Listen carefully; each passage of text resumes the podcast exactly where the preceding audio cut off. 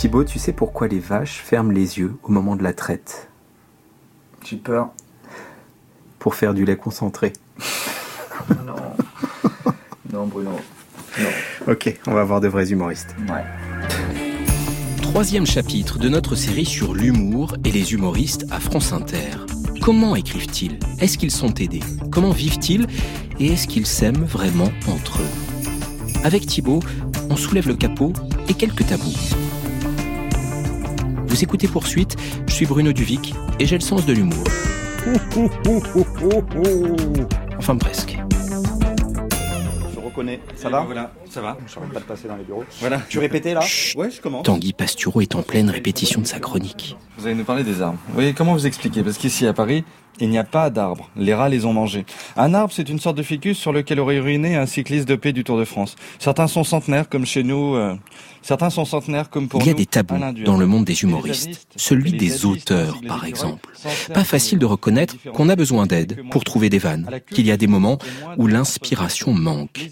Ajoutez à cela la concurrence, quelquefois les jugements des chroniqueurs entre eux sont un peu hâtifs. Par exemple, quand Thibaut demande à Tanguy Pastureau s'il a un auteur. Du tout. Je travaille à 100% tout seul. Voilà, j'y tiens.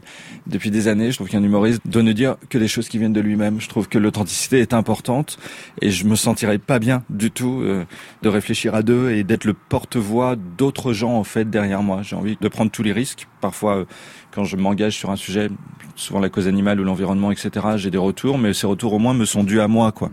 Voilà, un humoriste, euh, soit il travaille seul, soit il se tait, quoi. Et parfois c'est bancal, parfois du coup c'est moins bon que d'autres parce que quand on est tout seul, euh, on peut pas être performant à 100%, mais même les erreurs et les moments moins bien, je les trouve chouettes parce que c'est humain et j'aime bien aussi ça, en fait. À RTL, j'ai eu un, on m'avait mis un monsieur parce que j'étais dans une période euh, personnelle un peu compliquée et quelqu'un de ma famille qui était décédé. Donc, quand on, quand on doit faire rire au quotidien, c'est vachement dur en fait. On se trouve dans des moments qui sont pas faciles. Il faut continuer son travail, mais c'est pas un, travail normal en fait. Et donc, euh, la direction m'avait mis un auteur euh, et ça se passait pas bien en fait, parce que sur le papier c'était très drôle, mais ces vannes ne m'appartenaient pas. Alors, je sais pas si je les vendais mal ou si simplement ça me ressemblait pas trop, mais en tout cas, il y avait un truc qui marchait pas.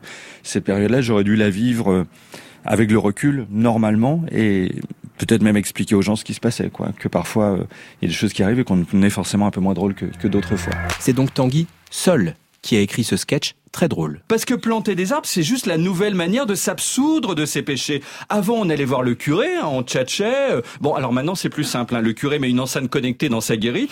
On dit Siri, j'ai rêvé que je faisais l'amour à ma sœur, suis-je normal? Siri répond, je vous mets en relation avec la préfecture des Ardennes. Et donc, c'est bon. Mais fini le curé. Maintenant, quand on se sent sale parce qu'on a pris sa voiture pour acheter le pain, hop, on plante un arbre. Mais en sortant du studio de Nagui, Tanguy Pastureau a tenu à reparler à Thibaut. Je voulais juste corriger le truc que j'ai dit sur les auteurs. Euh, tout à l'heure je disais un humoriste euh, soit ça se tait soit enfin voilà. Mais en fait je pense que moi tout simplement je n'ai pas rencontré la bonne personne et celle qui arrive à se mettre dans ma peau en fait et dans mon cerveau. Et donc ça pourrait me rendre un peu malheureux parce que du coup parfois je me sens un petit peu seul au niveau du travail Thibaut, il a C'est-à-dire que là, en une demi-heure, je t'ai interviewé une première Ouais. partie avant la chronique, et il y a eu le, ton passage à je l'antenne. réfléchis en permanence, Tu moi. réfléchis. Oui, oui, à ce que j'ai dit, parce que je trouvais ça effectivement un peu catégorique. Et effectivement, si on a des auteurs qui sont comme soi et qui sont là pour servir le propos et qui pensent, et et moi j'ai jamais trouvé ça en fait. D'où le fait que je fais un travail qui est très solitaire. Et peut-être que ça me rend un peu malheureux, ouais, d'être si seul dans ce métier. C'est-à-dire que, bah, un petit peu. C'est-à-dire qu'il y a des jours où c'est pas facile. Et je pense qu'avoir un, un auteur ou des auteurs, ça permet tout simplement parfois de s'appuyer aussi sur quelqu'un, parce qu'on sait que si on n'a pas le, la pêche ou si on n'a pas vraiment l'inspiration, on a des gens qui sont là en parachute, quoi. Et ça, ça fait du bien. Et là, je l'ai pas aujourd'hui.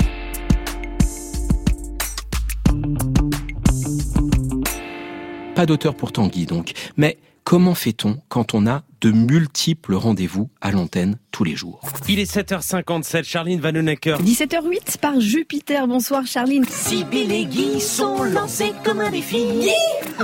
Carigno, Manuel et moi, ça a été si vite. Et elle lui a donné mon 06, il m'a donné son 49.3. Charline Vanhoenacker présente sa chronique à 8h-5. Elle dirige et anime l'émission Par Jupiter entre 17 et 18h, sans parler des babioles et autres vidéos pour les réseaux sociaux. Alors, elle ne pouvait plus travailler seule. Il est certain que je commence à écrire ma chronique pour le lendemain matin, une fois que j'ai travaillé toute la journée depuis 8 heures du mat, que je sors de l'antenne à 18 heures déjà un peu crevée et qu'il faut que je me remette à écrire pour le lendemain matin. Ça prend du temps d'écrire. Ah bien sûr, ça prend du temps d'écrire. C'est quasiment la moitié de ma journée parce que je commence à y réfléchir l'après-midi pendant que je travaille le 17h.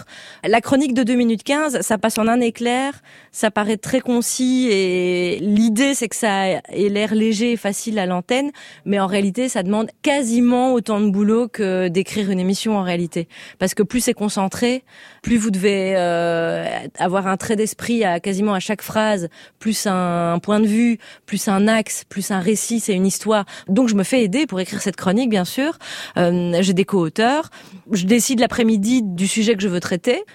Par exemple, ce matin, j'ai eu l'idée de créer une appli, euh, l'appli Manif. Alors, je veux aider les manifestants à trouver l'amour. J'ai déjà le slogan.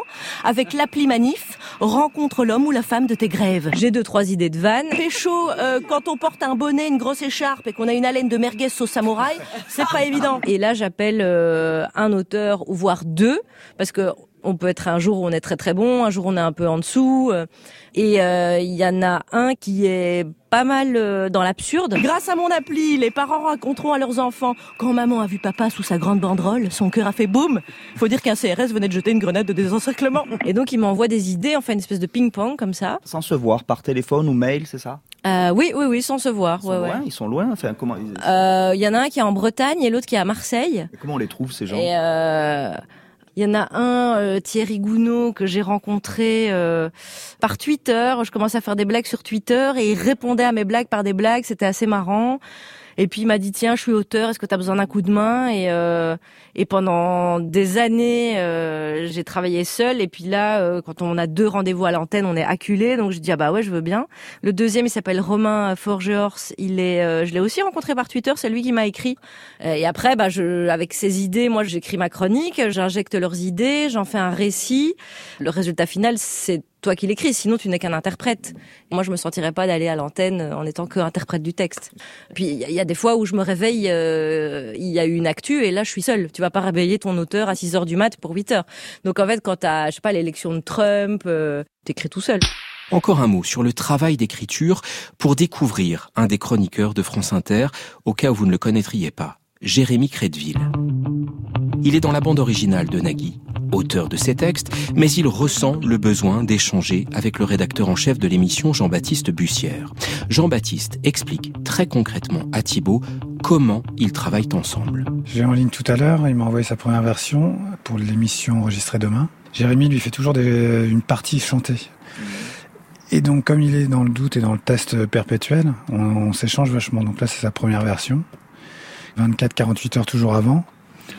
Et si je lui dis celle-là elle me fait marrer, celle-là je suis passé un peu à côté, en général c'est pas de la censure. Il l'enlève de lui-même, il dit effectivement celle-là j'y croyais moins. là, là, par exemple, celui que tu as sous les yeux, Ouais. comment tu le lirais dans ta tête? Je chante très mal, donc je vais pas te le faire. Mais c'est la belle nuit de Noël, mamie sera bourrée au blanc et la bûche de tonton Marcel sera sa teub évidemment. Là, tu ris là? Je sais comment il va la faire et je sais aussi surtout comment les autres vont être. euh, je sais déjà le oh qui va venir à ce moment-là. Moi, je, je vais donner trois mots d'ordre. Tu chantes, tu mets de l'absurde et tu mets du trash. Un moment de la violence gratuite parce que on l'attend pas de toi. Il a une bonne tête, c'est le beau gosse de la bande. Tu sais que ça va fonctionner, donc tu peux y aller. Et Jérémy Crédville est l'auteur du génial rap de Jacques Chirac, quelques jours après la mort de l'ancien président. Rap Chirac, Jacques Chirac. On dit qu'il est parti trop tôt, notre tonton Jacques, sauf que son hommage était déjà prêt dans toutes les rédacs. C'était le roi du swag et du playback, annonce des joueurs, tu connais pas, t'as la bouche ouverte dans le stade. Tes pantalons remontaient jusqu'à tes tétons, la boucle de ta ceinture pouvait te toucher le menton. Manger des pommes, toi t'aimes les pommes pommes, girl, Bernadette fait la gueule, t'en dragues des tonnes. T'as niqué la mer avec tes essais nucléaires, mais t'as dit fuck l'Irak, Jacques n'ira pas faire la guerre. C'est quand même fou qu'un séducteur comme toi se fasse encore plus pompé mort que vivant. What do you want? Me to go back to my plane and go back to France? let's them go, let them do. This is not a method, this is provocation. That is provocation. Wow. Yeah! Jacques Chirac, Jacques, Jacques Chirac, Jacques Chirac a connu les frais de bouche, les humoristes doivent bien manger, eux aussi, mon bon monsieur.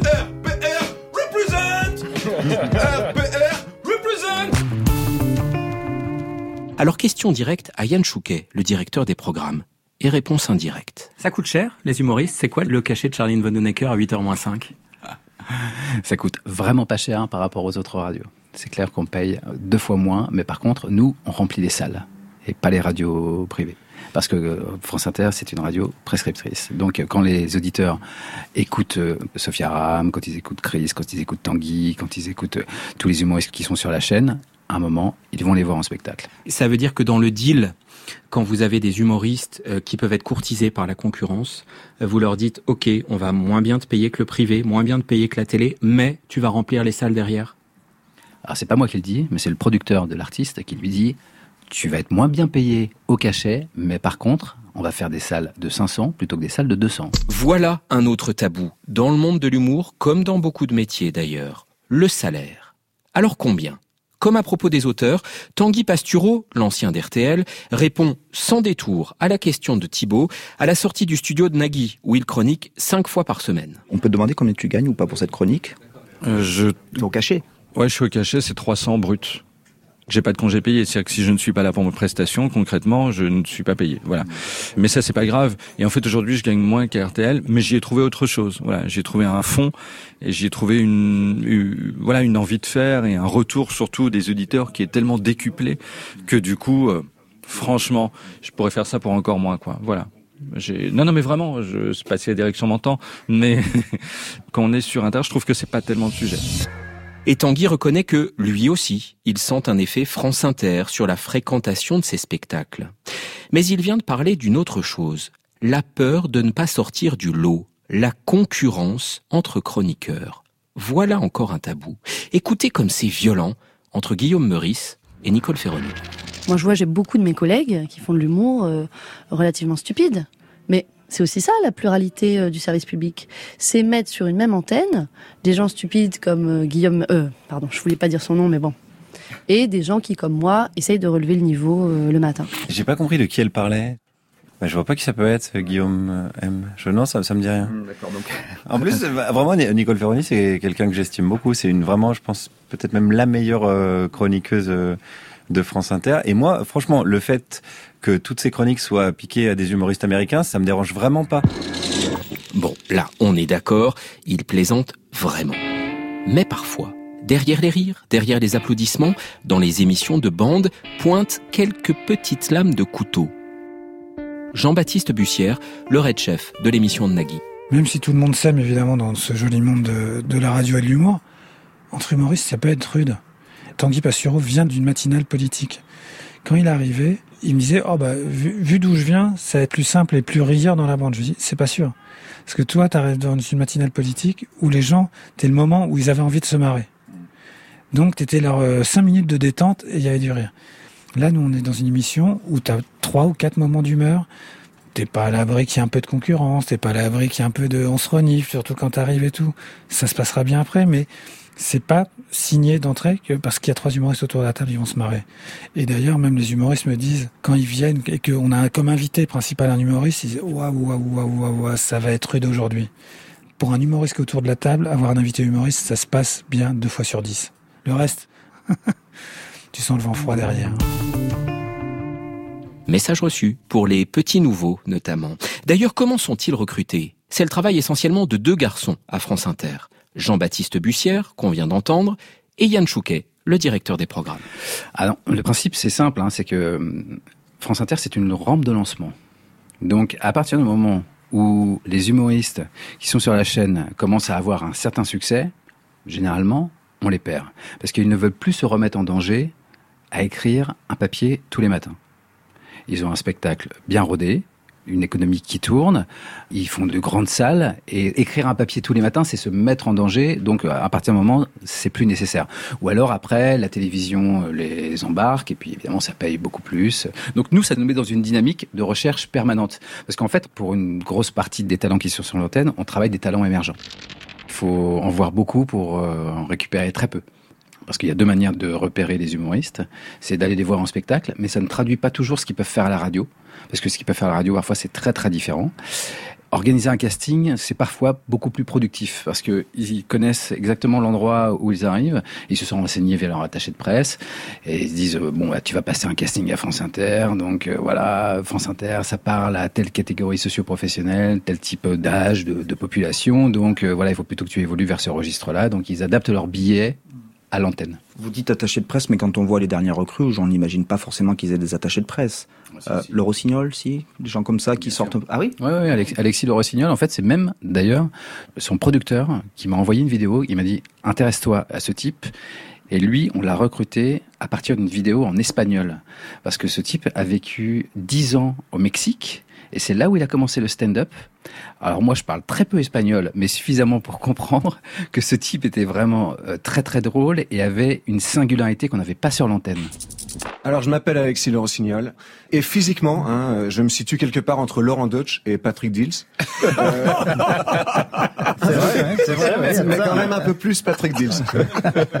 Alors, j'en profite quand même pour rappeler que Patrick Dills est innocent. Absolument. Et Laurent Deutsch Et aussi. que Laurent Deutsch est acteur, même subjectivement, c'est plus difficile à croire. Quand je pense à Patrick Dills, je me dis, autant il a fait 15 ans de prison à cause d'une erreur judiciaire, autant aujourd'hui, il a sa petite notoriété quand même. hein. Donc à un moment donné, faut pas cracher dans la soupe non plus. Ça va, hein. L'humour sur Inter, c'était une série de poursuites pour le plaisir de se marrer avec eux et de mieux les comprendre pendant les fêtes.